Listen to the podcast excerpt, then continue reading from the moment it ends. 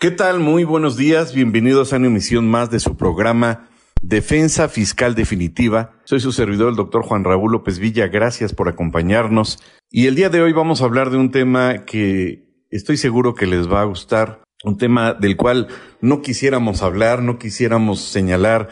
que es un tema muy vigente y que es un tema que subrepticiamente todo el mundo sabe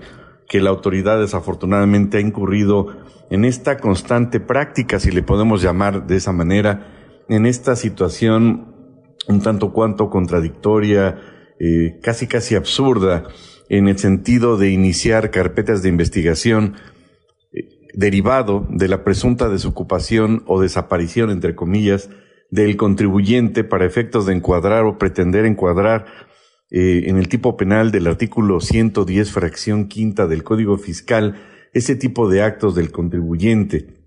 Sí, nos referimos al hecho de que la autoridad ha tenido a bien iniciar eh, carpetas de investigación cuando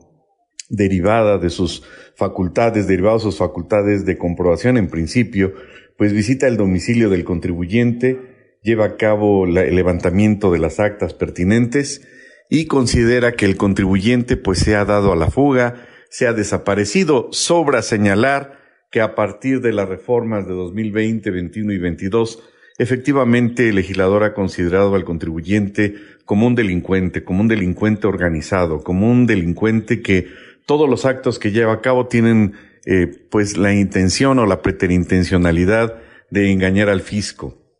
Esas son las formas a través de las cuales eh, y en forma eufemística crea un régimen de confianza verdaderamente absurdo, porque lo que está señalando es precisamente la desconfianza que ha manifestado la autoridad con el contribuyente. Nos queda claro que la autoridad tomó o ha tomado esa serie de determinaciones y decisiones derivado de las distintas prácticas que muchos,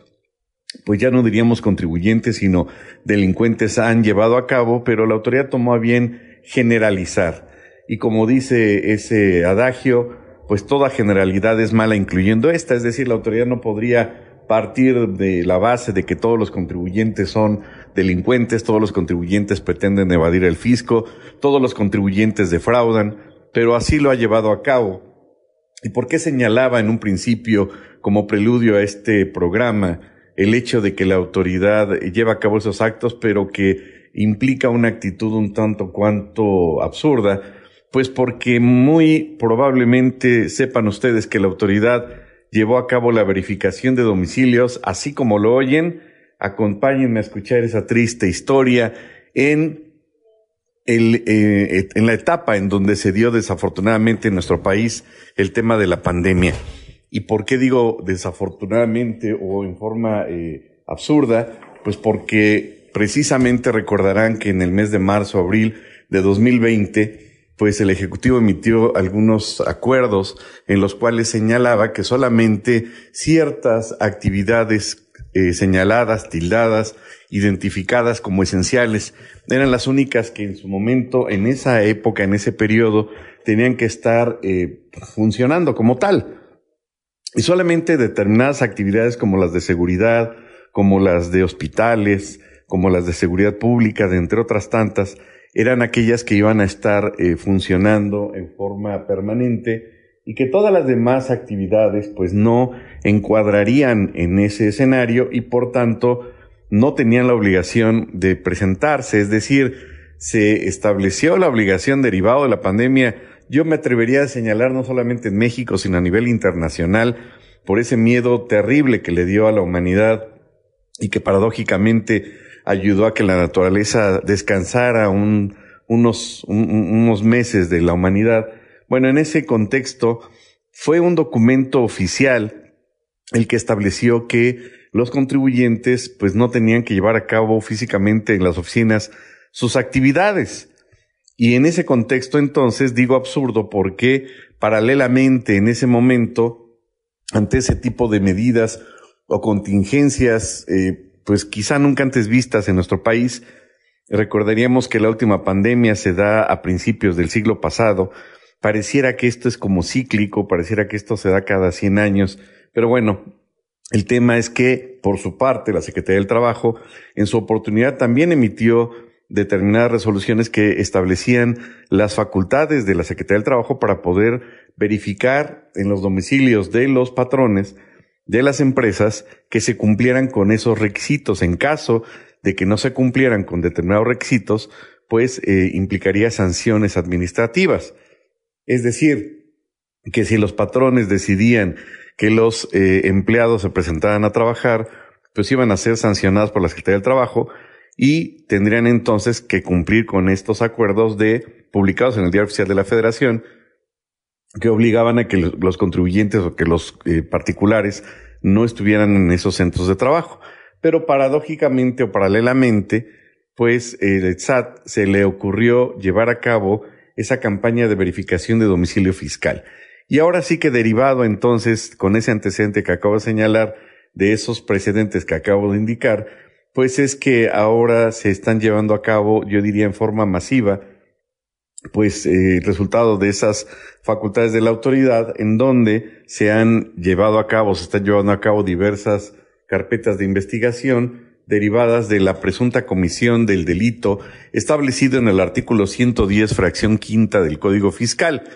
¿Qué dice el artículo 110 del Código Fiscal en su fracción quinta? Se impondrá sanción de tres meses a tres años de prisión a quien, fracción quinta, desocupe o desaparezca del lugar donde tenga su domicilio fiscal. Hay que aclarar que eh, en la fracción quinta del artículo 110 pues se refiere a esta presunción de que se está cometiendo, no presunción, sino este tipo penal, referente entonces a que el contribuyente desocupe o, entre comillas, desaparezca del domicilio fiscal. Este concepto de desaparecer le ha gustado mucho al, legislador, es una palabra verdaderamente que adora, que le, gusta demasiado, que es una palabra que le, le, llena muchísimo al legislador y que quizá tendría alguna afección a los magos, a Harry Potter, a ese tipo de tendencias, porque la palabra desaparecer, pues en primera instancia no nos suena muy legal. La palabra desaparecer pues no nos, eh, no lo ubicamos, o por lo menos yo no sé ustedes, como un concepto muy jurídico, pero a la autoridad le ha gustado muchísimo, le ha fascinado esta palabra y ha considerado incorporarla en varias ocasiones en distintos artículos del Código Fiscal. Y en esta ocasión no es la excepción y establece o encuadra dentro del tipo penal del 110 cuando el contribuyente entonces desocupe o desaparezca del lugar en donde tenga su domicilio fiscal. Ese es por lo que se refiere al primer renglón y desaparece o desocupa el domicilio fiscal sin presentar obviamente el aviso de cambio de domicilio al RFC. Es decir, la autoridad considera o el legislador consideró entonces que el contribuyente se desapareció, desocupó el domicilio fiscal, no llevó a cabo entonces el cambio pertinente de domicilio ante el RFC, es decir, la autoridad considera que ya no se encuentra físicamente en ese lugar, está desocupado o desapareció, así como lo dice el legislador, y no tomó a bien llevar a cabo la notificación del nuevo domicilio del RFC ante el SAT. En esa tesitura, entonces, el legislador señala que el contribuyente entonces desocupó, desapareció del lugar donde tenía su domicilio fiscal y que no presentó el aviso correspondiente del cambio de domicilio para efectos del RFC, después de la notificación de la orden de visita domiciliaria o de requerimiento de la contabilidad, documentación e información conforme a lo que dispone el artículo 42 del Código Fiscal o bien después de que se le hubiera notificado un crédito fiscal y antes de que éste se haya garantizado, pagado o quedado sin efectos o que hubieran realizado actividades por las que deban pagar contribuciones, hayan haya transcurrido más de un año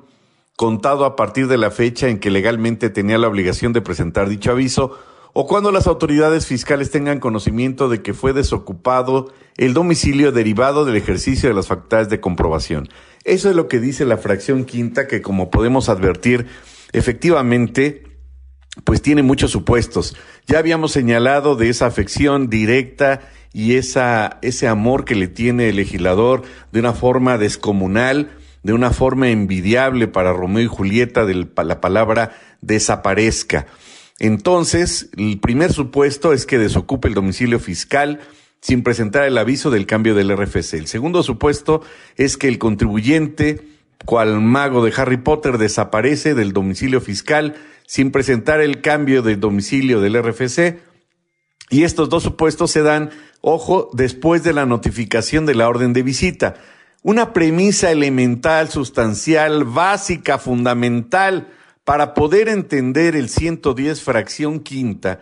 es que la premisa de la que parte este, este supuesto, este tipo penal, es que la autoridad se percata, advierte que desocupó desapareció del domicilio fiscal el contribuyente y no presentó el aviso correspondiente de ese cambio de domicilio, después de la notificación de la orden de visita. Es decir, la premisa es que la autoridad advierte ese escenario, esos hechos que ya acabamos de señalar, a partir entonces del ejercicio de las facultades de comprobación. Dicho de otra manera,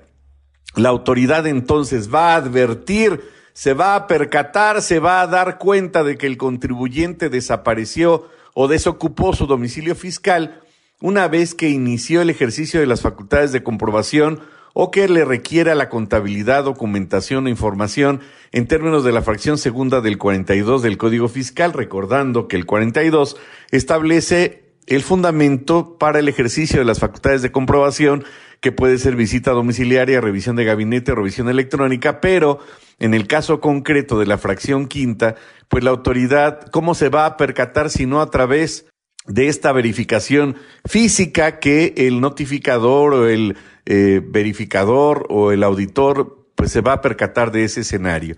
El otro punto es, o bien después de que se hubiera notificado un crédito fiscal. Ah, ok, entonces ya llevó a cabo el ejercicio de las facultades de comprobación y la autoridad le está notificando un crédito fiscal.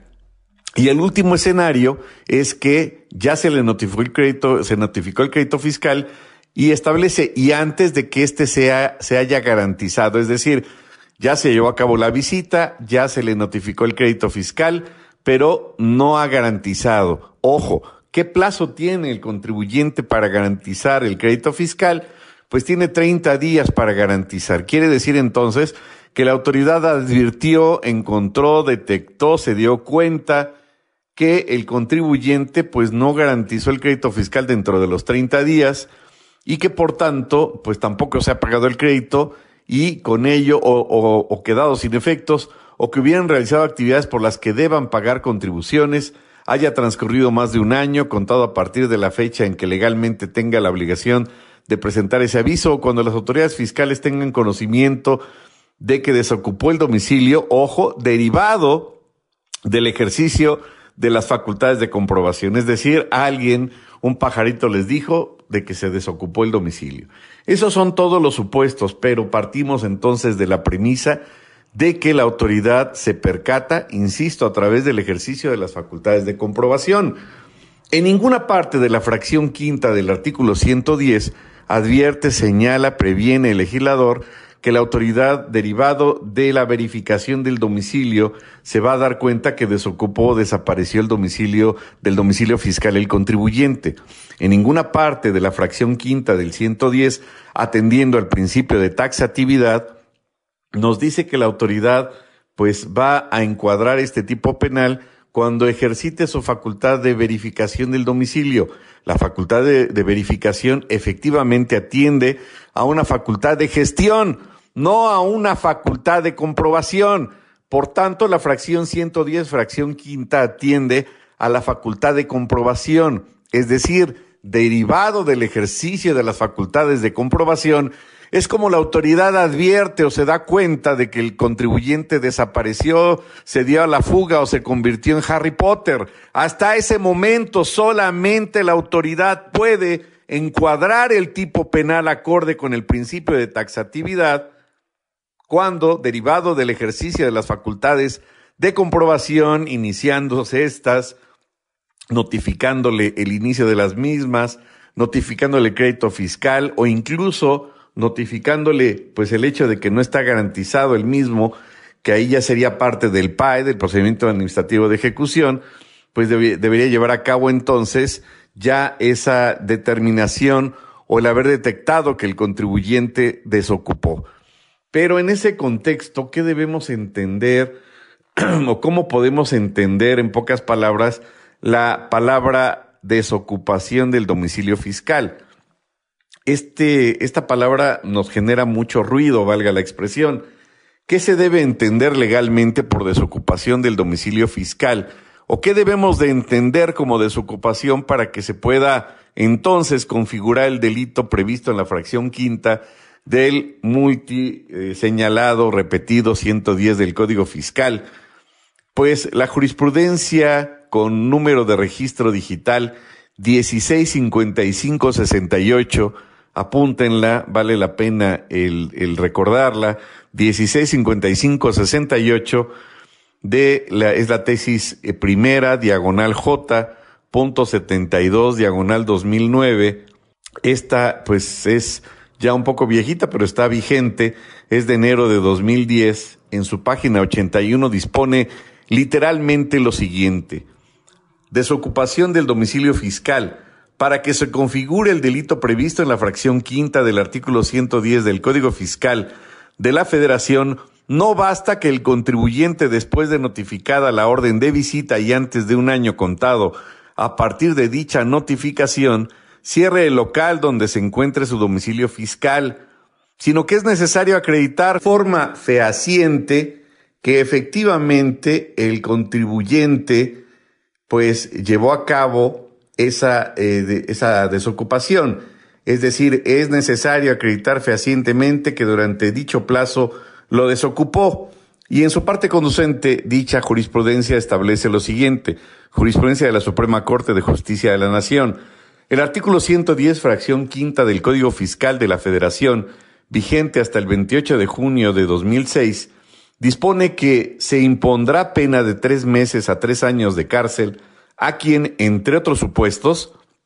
desocupe el local donde tenga su domicilio sin presentar aviso de cambio de domicilio al Registro Federal de Contribuyentes después de la notificación de la orden de visita y antes de un año contado a partir de dicha notificación. Ahora bien, del proceso legislativo que originó esta norma, se advierte que la intención del legislador fue sancionar la evasión de las diligencias de comprobación fiscal, facilitada por la pérdida total del vínculo entre la autoridad y los contribuyentes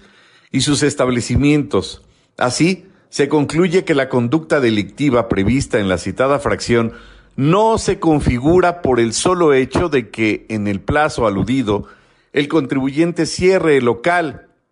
en donde se encuentra su domicilio fiscal, sino que la autoridad hacendaria debe acreditar fehacientemente que en ese periodo el particular desocupó el local mencionado sin presentar el aviso correspondiente para evitar que aquella ejerza sus facultades de comprobación. Lo anterior es así porque el término desocupar, según el diccionario de la lengua española de la Real Academia, implica dejar un lugar libre de obstáculos o sacar de ahí dentro alguna cosa, aspecto que tiene una connotación diversa al concepto cerrar. De ahí que la circunstancia de que el contribuyente cierre el local donde tiene su domicilio fiscal no implica que lo ha desocupado, que es precisamente la conducta sancionada por el referido precepto legal y la que posibilita la pérdida del vínculo existente entre aquel y la autoridad. Vean entonces que esta tesis pues es eh, muy importante y hace una aclaración, yo diría, pertinente para la autoridad en el sentido de que esto deriva o este tipo legal deriva del ejercicio de facultades de comprobación, no de facultades de gestión, y segundo, pues que el hecho de cerrar no implica eh, pues ese concepto eh, de, de, perdón, el desocupar, acorde con lo que señala. Entonces, pues implica de que el contribuyente eh, al cerrar ese domicilio fiscal, pues no lo ha desocupado. No necesariamente el cerrar el local implica que esté desocupado. Además, hay otro punto interesante que vale la pena resaltar y que con ello, pues habría que eh, checar si las autoridades cumplen en forma exacta, en forma puntual con este requisito. Entendemos que el acto administrativo es cuando lo emite la autoridad administrativa, valga la redundancia, que es de suprasubordinación, que tiene que cumplir con los requisitos constitucionales, que tiene que cumplir con los requisitos que establece como tal el Código Fiscal como acto administrativo, nos queda muy claro, pero también al tratarse entonces de una notificación de un acto administrativo, cualquiera que sea este, incluyendo la misma notificación de la orden de visita, por ejemplo, pues tienen que satisfacer además de los requisitos que establece la Constitución, el 18, el mismo 42, 43 en el caso de las órdenes de visita, pues en lo que respecta a la forma en la cual se debe de llevar a cabo la notificación, pues recordemos que es el 134 del Código Fiscal que establece que las notificaciones de los actos administrativos se harán, fracción tercera, por estrados. Ojo, cuando la persona a quien deba notificarse no sea localizable en el domicilio que se haya, que haya señalado para efectos del Registro Federal de Contribuyentes, se ignore su domicilio, o que, o el de su representante, ojo, desaparezca, se ponga, se oponga a la diligencia de notificación o se coloque en el supuesto previsto en la fracción quinta del 110 de este código y en los demás casos que señalen las leyes fiscales y este código. Vean qué maravilla de la fracción tercera del 134 que advierte y establece en forma clara, contundente, más clara ni el agua, que cuando el contribuyente se encuentre en el escenario del 110, fracción quinta del Código Fiscal, la autoridad en forma inexorable para cumplir con ese requisito elemental administrativo básico de primaria, elemental, de kinder diría yo, pues tiene que notificar por estrados. La autoridad tiene que satisfacer ese requisito. No basta con esa ambición, si son ambicionistas o como les llaman ahora, esa intencionalidad de la autoridad, pues de levantar el acta, ir con el jefe y un, dos, tres por mí, se eh, lleva a cabo los trámites correspondientes, se acredita el perjuicio ante la autoridad, se lleva a cabo la querella correspondiente y ya la hicimos y ya el contribuyente está en el 110 fracción quinta, un, dos, tres por mí, todos mis compañeros. Y el 134 fracción tercera pa, pues no lo sé. Y la tesis de jurisprudencia 1655-68, pues quién sabe con qué se come, eso de ser de marcianos, eso ni, ni, ni lo tomes en cuenta, eso ni sirve. Porque eso no me vengas con el cuento de que la ley es la ley, por amor de Dios. Esas estupideces no van con nosotros. Esas cuestiones de, estúpidos de, de, los abogados y de leguleyos y que la ley es la ley, por Dios, aquí se hace lo que yo quiero. Y como dice ese gran filósofo eh, mexicano, que con dinero y sin dinero hago siempre lo que quiero, pues esa es la filosofía entonces que aplicaría la autoridad por lo menos en lo que nos han dicho en los últimos días en esas conferencias matutinas. Y en ese contexto, entonces, fuera de esa filosofía, pues entenderíamos que la autoridad tiene que acreditar que se desocupó el domicilio fiscal, cumplir con el requisito de levantar el acta y para esos efectos también hay jurisprudencia al respecto que sobradamente explica esos puntos, pero esencialmente pues se tendría entonces que publicar por estrados cumplir con estos requisitos para efecto de la fracción quinta del 110 y en consecuencia, en pocas palabras, y con eso cerramos este su programa, pues si la autoridad administrativa previamente entonces no cumplió con cualquiera de los puntos que acabamos de señalar, no se podría dar entonces el tipo penal de la fracción quinta del 110 y en consecuencia pues no procedería eh, bajo eh, estos elementos legales que acabamos de señalar, pues eh, la carpeta, de, el poder integrar la carpeta de investigación, puesto que no se da el tipo penal. Vean entonces todos los requisitos que parecieran engorrosos para con la autoridad, pero que desde una perspectiva administrativa primero y luego penal se tienen que satisfacer para que en todo caso, pues no les tiren, valga la expresión, a las autoridades estas querellas que estén mal hechas, mal armadas, mal estructuradas y con ello pues no se pueda dar ese, ese tipo penal. Muchas gracias por su tiempo, ha sido un placer estar con ustedes y les recordamos que a partir del día 5 de mayo próximo Iniciaremos este diplomado eh, a partir de, de esta fecha eh, con eh, varios expositores de primer nivel, de entre ellos el maestro Julio Constantino, con quien tuvimos el gusto de elaborar este libro de razón de negocios, eh, también con el maestro Coaña B, y bueno, pues entre otros eh, eh, expositores de primer nivel,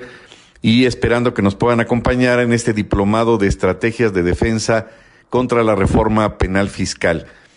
puedan hacer favor de acompañar. Las, la información está en nuestro Facebook Ahí directamente en Juan Raúl López Villa o Raúl López pueden obtener esa información. Y bueno, pues ojalá nos puedan acompañar. Es el primer diplomado que se da en ese tema a nivel nacional. A nadie se le había ocurrido. Además de poner ya a sus órdenes el libro que afortunadamente tuvo a bien publicar Thomson Reuters, que se eh, eh, pues que es de su servidor y que se intitula Inconsistencias legales de la reforma penal fiscal. Muchas gracias por su tiempo y que tengan una excelente semana.